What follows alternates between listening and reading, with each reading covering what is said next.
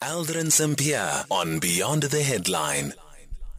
It is now 27 minutes after 3 o'clock in conversation with Dr. Etienne Mutabazi, who is a political analyst for the Great, Lake, for the Great Lakes region and also a human rights um, activist. The French court has sentenced a former Rwandan doctor to 24 years in prison for his role in the 1994 genocide that killed more than 800,000 people.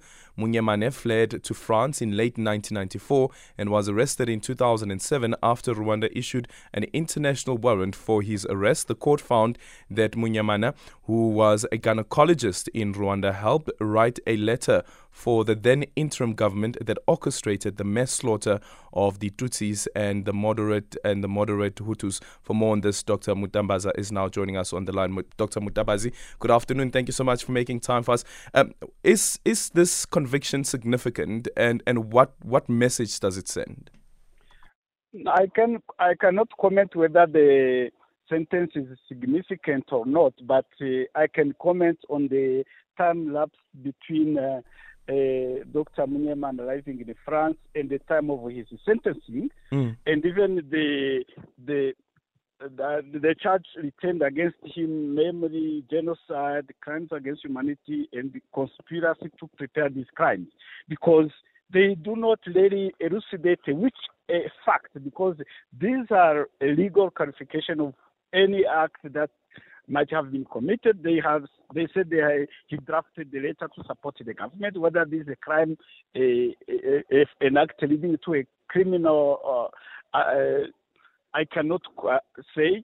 He said he was helping to set up roadblocks, and uh, there's a any that he was you know, uh, he knew has a kind of relationship with, with the former prime minister. Whether these are a crime, I cannot really legally uh, say anything about it because I have not seen the whole judgment.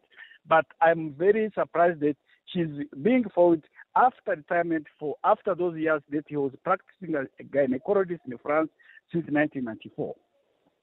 So, so, would you then say that it is significant at all that there has been this conviction that has taken place? And I also ask this question on the basis of another alleged conspirator in um, the genocide in in Rwanda being arrested in South Africa. And I remember the last time we had spoken about that issue as well at that arrest. You also indicated that it's not too clear what exactly this person is being charged with. I feel very, very pity for you uh, people in the media because the, even the way you introduce it uh, shows that you do not put much importance on the legal classification what is alleged against these uh, these people.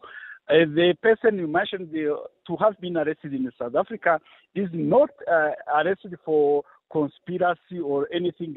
I think it's better to look at his indictment. The indictment is available uh, on the website of the International Residual Mechanism, and let's stick to that rather than making a journalistic interpretation. That's the first point to make. And uh, uh, with respect to Munyemana, when we look at the uh, the territorial jurisdiction where uh, Munyemana was based is in Tumba, which used to be the prefecture of Butare, now in the southern province, while Kayishema who already was arrested in South Africa is from Kibuye or nowadays in the Western province. I think an exercise to get to the bottom of it is very necessary so that we can be able to inform our listeners of what actually happened and even the interest why should we raise this issue over and over again.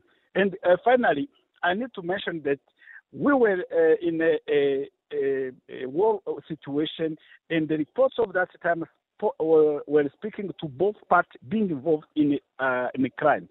Whether the government of Rwanda has pushed the march on the genocide aspect, but we also have crimes against humanity, war crime, and serious violation of international humanitarian law, and you wonder why even the people who are currently in power are not being looked at after when they can even be easily apprehended instead of pursuing these kind of people who have uh, sought uh, exile uh, somewhere and on minor uh, charges not necessarily meeting the threshold required by the crime of genocide or other crimes.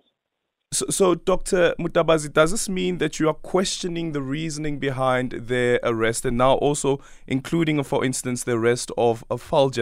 And again, our prosecutors have said that he is involved in the conspiracy to commit genocide. So that's the case that they have brought against him. I am not sure if any South African uh, prosecutor has arrived at that determination. Maybe you are speaking of Serge Brammertz, who is the prosecutor of the International Residual Mechanism. But when I look at the papers filled with uh, a high court in, uh, in, in uh, Western Cape, it speaks to something else. So let's not go into that. So I'm not disputing those charges. We mm. call it suspicion. He's being a suspect, but I cannot legally assume and I would advise also the media not to assume uh, that a person is uh, guilty of uh, X and Y, but rather suspect of this until proven uh, guilty by a court of law. Sure, I guess that's what charges mean, right? Sorry? I Can guess that is what charges mean is that you are charged with something, it's an allegation that has been made, but not yes, yet the conviction. Yeah, yeah, yeah, yes, sir. Yeah, that's correct. Okay, thank, okay, thank you so much. Dr. Mutabazi, they're political analyst for the Great Lakes region and also a human rights activist.